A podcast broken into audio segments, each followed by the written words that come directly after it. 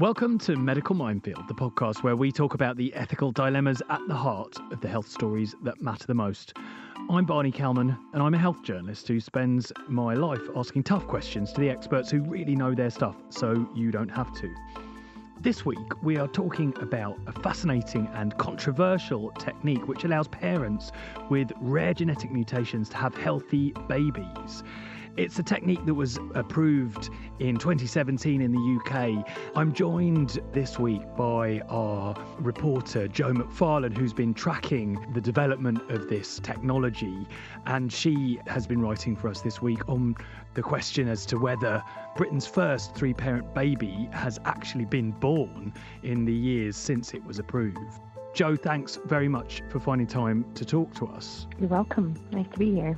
If you have a question or comment, you can tweet us using the hashtag Medical Minefield or email us on health at mailonsunday.co.uk. Jo, I think we should probably start by explaining exactly what is a three-parent baby. Normally, you know, uh, we, as we all know, we have two parents. So, what's a three-parent baby? What are we referring to here? We are referring to the fact that the DNA from three people is involved in the creation of a healthy baby. So that's the mother and the father. So it's an IVF technique then? It is. It's an IVF technique at its heart, yes, but it differs in one crucial aspect. And that's that they take genetic material somehow from, I think, I believe it's two mothers, isn't it, and one father? That's right. So you need two eggs. Mitochondria, which are these genes that can be damaged, um, are contained basically in women's eggs and that they get passed down the maternal line. So this new technique takes the center of a fertilized egg, so that's all the DNA from the mother and the father, but actually transplants it into a healthy egg that only contains mitochondria that are not affected by faulty genes. And my understanding is that they do this to help families who've been affected by genetic diseases, so diseases that are passed down through generations.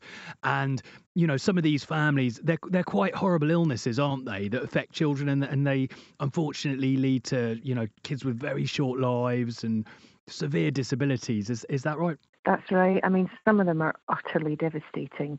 I remember speaking to a woman, oh, about eight years ago now, who I think had had eight miscarriages while trying to have a family, and that was because they discovered that most of those uh, babies had been affected by these uh, damaged mitochondria, and um, you know would have had very serious disabilities and disease had they been born.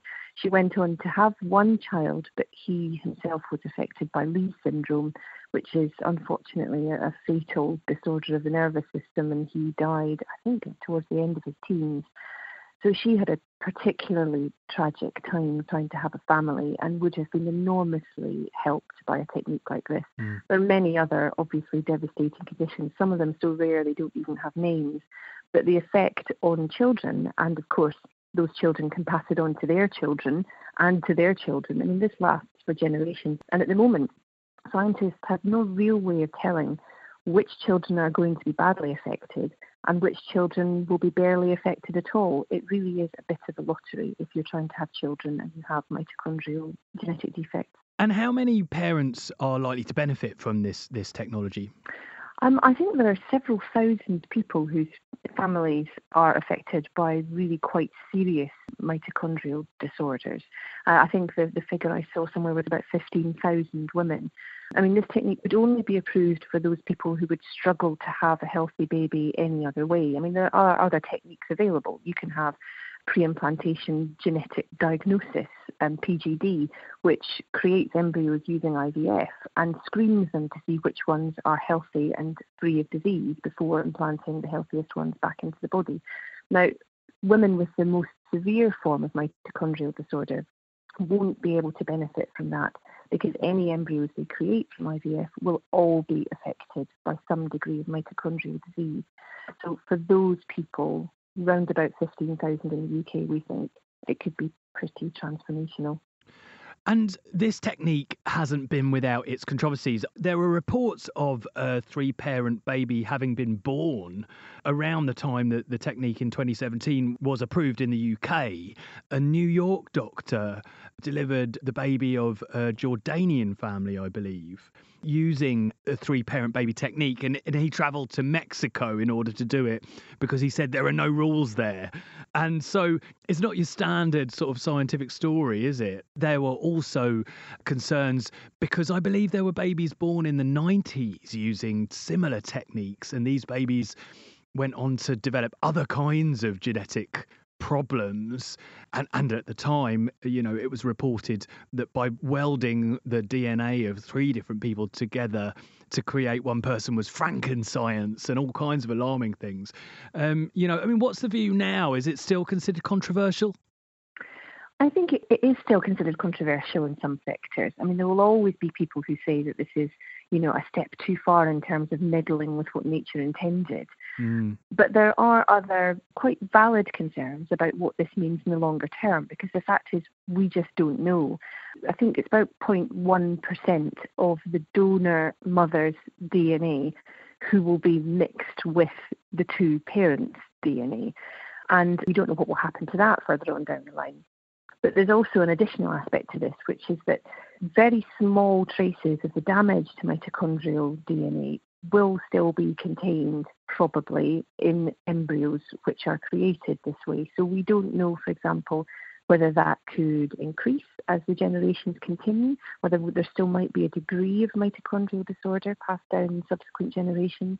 The truth is, we just really don't know what effect any of this will have in the longer term, although the studies carried out so far on this technique in the laboratory and on mice, for example, has been reassuring enough for our regulator in the UK to approve it for use. And they, to be honest, are one of the most rigorous regulators in terms of fertility treatment in the world. So if they're reassured, then to a certain extent, I think we can be reassured that it's not going to have any severe immediate effect, certainly. And your investigations have uncovered the fact that the technique has been put into use 26 times since 2017, which could mean that they are already among us, the three parent babies. Mm, it's possible. We can't say that for certain, obviously. There are very strict rules around what can be released in terms of news with regards to this technique and, and what can't. And obviously, there are the families to consider and patient confidentiality, and, you know, there are children being potentially being born from this technique. So I do understand why it's being kept so confidentially. I did speak to a patient who is one of those whose treatment has been approved, and she did have one round of the technique which failed, and now she's basically back on the waiting list for a donor egg uh, and has been waiting quite some time. So, I mean, it is possible that there have been teething problems with the technique, although someone did say to me that they understood that there had been successful couples. So I think the jury is still out on whether babies have been born or not. If they have, that's obviously wonderful, but there will be a very close eye on any babies who result from this technique to make sure A, that they're healthy and that there are not going to be any ongoing problems. And I think they'll probably want to work that out before they start announcing any potential success stories. Well, look, before we go any further, I, I think we should hear more about the families to which this will be a benefit. On the line now, we have Liz Curtis, who is Chief Executive of the Lily Foundation, the mitochondrial disease charity. Liz, thanks very much for finding time to talk to us. Uh, we're discussing today the incredible technique which allows parents with rare genetic illnesses to have healthy babies, the, the three parent baby technique. And I wondered if you could tell us a bit about the illnesses, the kinds of diseases that this aims to tackle. There's lots of different types of mitochondrial diseases, and they can affect families and babies in lots of different ways. I guess the most severe will be a baby who's unlikely to live beyond their first, second, third birthday. So, a family face losing a child, even if a child doesn't pass away so soon, it's likely that the baby child will live with severe disabilities that limit life opportunities and quality of life. I think we, we all accept that we can live with disabilities, and there are lots of disabilities whereby you can live a full life. However, when you live with a progressive disease for which there's no treatment and no cure, it can be very difficult. And for many parents, a common cold can be fatal. So you constantly living with a knot in the bottom of your stomach, wondering if this cold or if this childhood illness is going to develop into something far more serious. And it's a constant fear. And exactly how how has this been received in, in the community? The the development of the, the three parent baby has it been welcomed? Oh, very much so. For a lot of the families we work with now, the technique is possibly too late because you have to be of a certain age and, and have a, a certain form of inheritance pattern for the mitochondrial donation to, to be available to you. However, for brothers and sisters of, of parents who have lost a child, these techniques are, are, well, preventative. If you have this condition running through your family, the chances of you having a, a child with a mitochondrial disease is extremely high. And even if you, as a mother, show no symptoms, you can still give birth to a child who have very severe symptoms. And each pregnancy will carry the same risk. Even though you have no symptoms yourself as a parent, you run that risk. There's a lot of guilt and stress, I would imagine, involved in those families. Um, you know, particularly if you're a mother, you're desperate for a family yourself, but the last thing you want to do is pass on these kinds of life limiting conditions to your children. Must be awful. Yeah, absolutely. And those, that's for the parents that know. There are many mothers who have a child who didn't even know they carry this disease until the child starts showing symptoms. And the guilt that they feel that they've brought this child into the world, obviously unknowingly, but they've brought this child into the world carrying this disease because they carried it themselves. But because they showed no symptoms, they had no idea it ran in their family. And obviously, you know, as, as science is improving and diagnostics are improving, you know, we're learning more and more about family history. But it may have been in their family for many years, and, and they may not have realised that it was a mitochondrial disease that caused the health issues in the family line. So lots of the parents and siblings and everybody we speak to, there's this definite element of guilt that they've made it happen. And also, even though they've had a child, they've then got to tell all their female members in their family that they have this condition. They've passed it down onto their daughters. And actually, it has a knock on effect for all female members of that family line. It's almost like you're the bearer of bad news and you have to tell it, even though it's not your fault. You're, you're still the one responsible for then having to tell your family members that this disease is in the family and suggest you get everybody tested. Liz, now it's it's a view. It's not necessarily ours, but it is a view that this technique perhaps took things too far. That it interferes with the natural order of things. That in effect we're tampering with what nature intended. It must be a view that you've heard, and I wonder how you would respond to that. It's a funny one, isn't it? Because I can understand. I can understand where that viewpoint comes from. But this technique is going to be used only for serious mitochondrial diseases. And it can't be used to do things like changing eye colour or hair colour or the sex of the child. So it can only be used to stop the transmission of mitochondrial disease within the families. So I, I believe that if science is offering us a, a solution, as in terms of a prevention, then I fully believe that it becomes a family choice. And I think the choice is the key here you know, science has paved the way for cures of, for many conditions. And would you say that, that it's interfered with the natural order of things, you know, in other diseases? I'm not sure you would. And I, obviously, it's a choice. Nobody's saying anybody has to have it or anything has to anybody has to do it. But technique has surrounded by very robust processes, and it's it's not offered to everybody. Everybody, you know, who have a mitochondrial disease, it, there is a, a very strict protocol surrounding it. And I, I believe that that's right. And I think it will be used in just in the right way for the right cases. Well, Liz, thank you so much for uh, finding time to explain things to us. Uh, we really appreciate it. No problem. Thank you.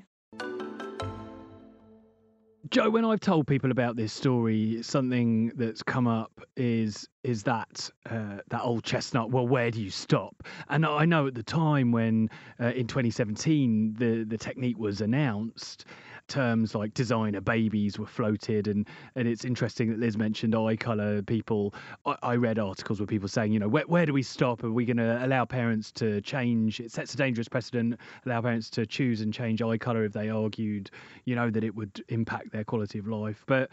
I think Liz's point was was great. You know, oh, should we just let nature run its course with all illnesses? You know, if we know how to correct them, for instance, diabetes or cystic fibrosis, should we let children die of that? And of course, she talks about the robust processes too, which I think is a key thing. In your investigations, you must have looked at this. The HFEA are our regulatory body, and it's more more than just a regulatory body, isn't it? It's a legal it's legal authority that allows certain kinds of research and doesn't allow others. Is that right? Yes, that's right. Yes, so it has overriding control over all of this. And it's very clear from the documents that have been submitted to it. Um, I mean, it, it, approves this technique on a case by case basis. And every single case must be you know, incredibly well documented and backed by you know, a panel of scientists and doctors. And then it's reviewed by the HFEA's own panel of experts in ethics and law and, and science. And, and it's clear that in every single one of those cases, the chances of an individual mother having a healthy child was next to zero. So this is the difference between a couple having their own genetic child and not. That gives you a sense of what it's actually being used for. We've had IVF now since the late 1970s. I think 1978 was the first test tube baby. And you know, to date, so that's what 43 years. We haven't to date started selecting embryos based on their resulting eye colour. We don't even do sex selection in this country, which is actually legal in some other countries. There are lots of things we could use IVF for, and we don't. I, I didn't think to look, but I, I, imagine similar kinds of things were said back then. When uh, was it Louise Brown? That's right. That was the first IVF test tube. I love that term, test yeah, tube baby. Exactly. You can kind of think of a little little baby in a, a test in a test tube. Exactly, it's, it's quite bizarre. a test tube, which isn't really quite how it works. Oh, it's a petri dish, isn't it? So, I've actually seen it done. Have you? I have watched the conception of a test tube baby, and it's fascinating by ICSI, where they actually implant one sperm into. Actually, I don't know if it was a, a it resulted in a in a in a conception, but I was invited to an IVF clinic and uh, saw the potential creation of a new human being which is mind blowing. It's mind blowing when you think about it. To talk a bit more about the science side of this, next on the line we have Dr. David Clancy, a researcher in mitochondrial genetics at the University of Lancaster. Dr. Clancy, thanks very much for finding time to talk to us. Uh, I guess my first question is you know, the idea of a three parent baby mixing the genetics of three adults to create one human it's pretty mind blowing. It sounds like something out of science fiction. Could you explain a bit about how this is done? There are two different ways, but I'll, I'll explain one way. The mother, her eggs are harvested, and the nucleus, which contains the chromosomes, is taken from that egg. That is then injected into a donor egg, an egg from a woman who's a donor, and that egg has had its chromosomes removed. So what you've done now is you've taken the chromosomes, the 46 chromosomes that all humans have, out of the egg with the defective mitochondria, and you've put it into an egg which has healthy mitochondria. And then the third parent is the father, is the sperm and so the the mitochondria are the bit which we don't want because they're defective in the in the first mother. And so we take the the outside bit with the the defective bit off take the nucleus with the dna of that person put it in another person's egg with healthy mitochondria and then fertilize it. And then essentially you've got yeah three parents. That's incredible. Yeah yeah. This technique has been in use for some years, and uh, you know people have been experimenting on this since the 1990s. Are there any drawbacks to doing this? I mean, it's it sounds quite out there. To some extent, this is a definitional issue and an ethical issue. It depends the way you think about it. the thing is, this technique is an imperfect technique, and every single person who has anything to do with it will tell you it's an imperfect technique. And it's imperfect because sometimes some of the mother's impaired mitochondria remain, and sometimes as development occurs, those mitochondria expand, and you end up with an embryo that contains a significant proportion of diseased mitochondria. Now, that is a big issue if you think that medical procedures should do no harm. And in particular, if you think that the creation of a life, which at that stage has no say over its creation, should be subjected to that level of risk. Now, if you're going to take the view that a mother with diseased mitochondria, for some reason or another, for, for various, for just basic human accident type reasons, is going to have children, is going to get pregnant and going to bring a child to term, and the child's very, very likely to have mitochondrial disease. If you think of that scenario as an inevitability, then offering this procedure is a very good thing, right? Because, you know, you could have a child which is free of mitochondrial disease. The problem here, I think, is, and the problem that seemed to have been missed through all the argument, all the debate, and right through the HFEA's deliberations was what is the benefit? Because the alternative for a mother who has diseased mitochondria where she's just about guaranteed to have a, a, an affected child is to have IVF by donor egg, right? So, like millions of people do, because for one reason or another they can't conceive, right? So, you realize that you're going to produce affected children, so you, you go for IVF. If you look at it that way, then the only benefit for this procedure is that the woman can have a child which has her chromosomes, which is genetically related to her, right? That's the only benefit. I, I completely get what you, you mean, but you know, uh, the same thing could be said as to why have IVF at all. You know, the, the adoption is uh, is an option for parents who struggle to conceive. So you know, I mean, there is obviously a desire within people to have their own have their own children, and and perhaps many women feel uh, that they wouldn't like to have a donor egg, and you know that this technique helps families who are affected uh, very badly by a what we believe to be a now correctable illness. So, you know, by by that standard, why wouldn't you treat an illness that you can correct? That that's quite right. Yes, but again, it it is a question of how you think about it. Because you know there's a risk of producing an affected child with this treatment, it does violate the do no harm yeah, I, I just wondered, David, do you know if there are any actual safety concerns over and above the risk of passing on damaged mitochondria, regardless of the technique? Are there any other issues that that scientists have been aware of that might be a possibility with this, or do we still just simply not know? Yeah, so so initially I was a bit a bit concerned about it because one of the things I study is kind of mismatches between the mitochondrial genome and the, the nuclear, the chromosome genome. Because the mitochondria need a whole lot of a whole lot of components that are encoded by the chromosomes, uh, th- th- then everything has to work together very well. And there's quite a lot of experimental evidence that shows that sometimes they don't work together very well.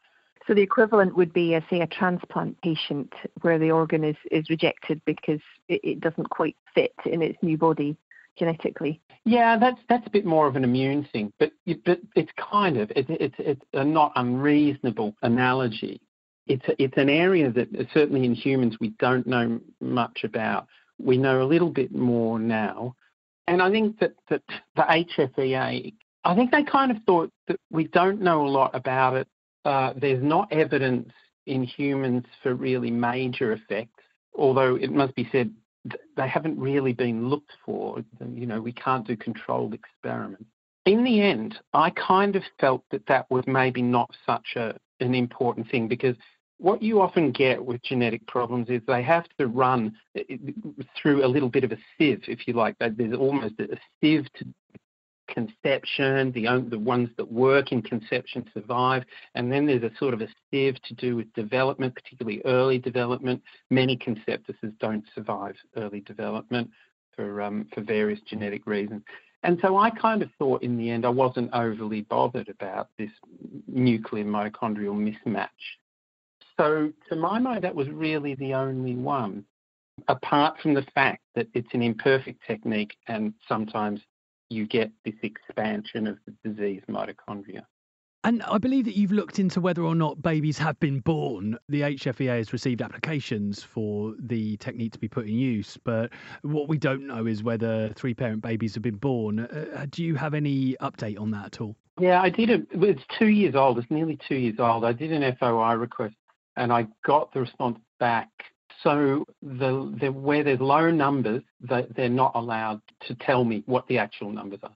It said at that point there had been 17 applications, 15 had been approved by the committee. Um, there were eight unique donors, seven treatments. The number of unique patients, it says, is less than five.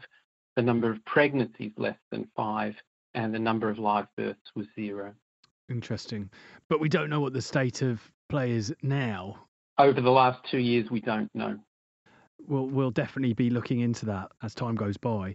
Dr. Clancy, thanks so much for finding time to talk to us. Oh, no problem. My pleasure. Hi. Sorry to interrupt your listening, but there's another great podcast from the Mail on Sunday you might want to try. Liz Jones's Diary, the podcast, offering a weekly look into the life of Britain's most unfiltered columnist. That's me.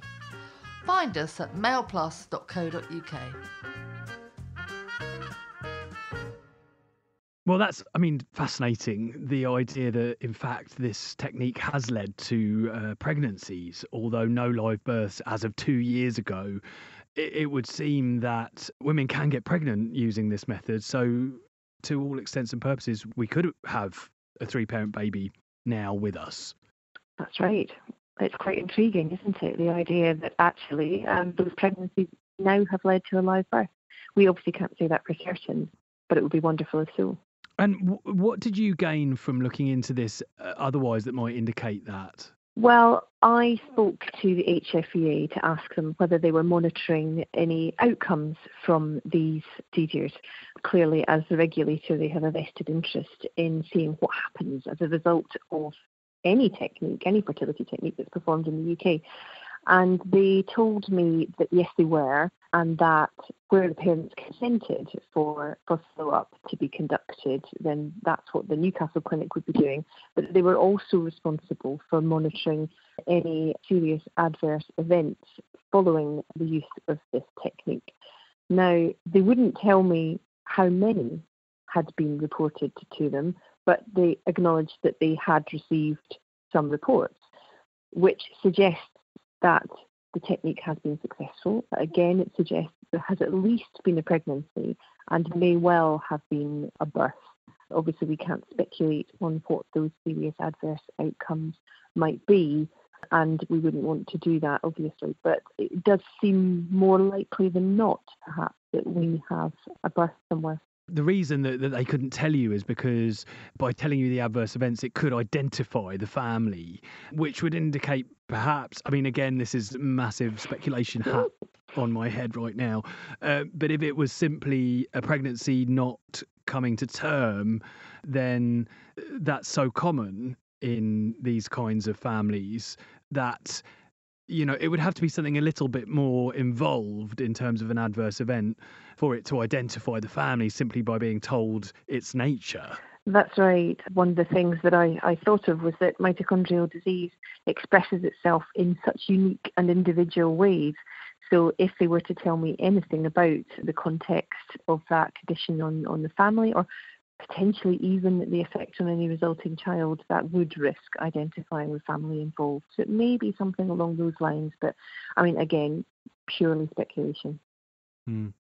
In Brave New World, they had the uh, scenario where there were the haves and have nots in life that, that people were either born using a technique that would perfect them in order to have no disabilities or illnesses, and those that were born naturally using these techniques uh, were a second class citizen. Does it remind you of that, this scenario? Is this the start of a brave new world? I don't think it's the same at all. I think in these cases, these are families who are like, you know, like most of us at some point in our lives, you know, they want to have a family, and so many of them are prevented from doing so or choose not to because of the risk of passing on this disease.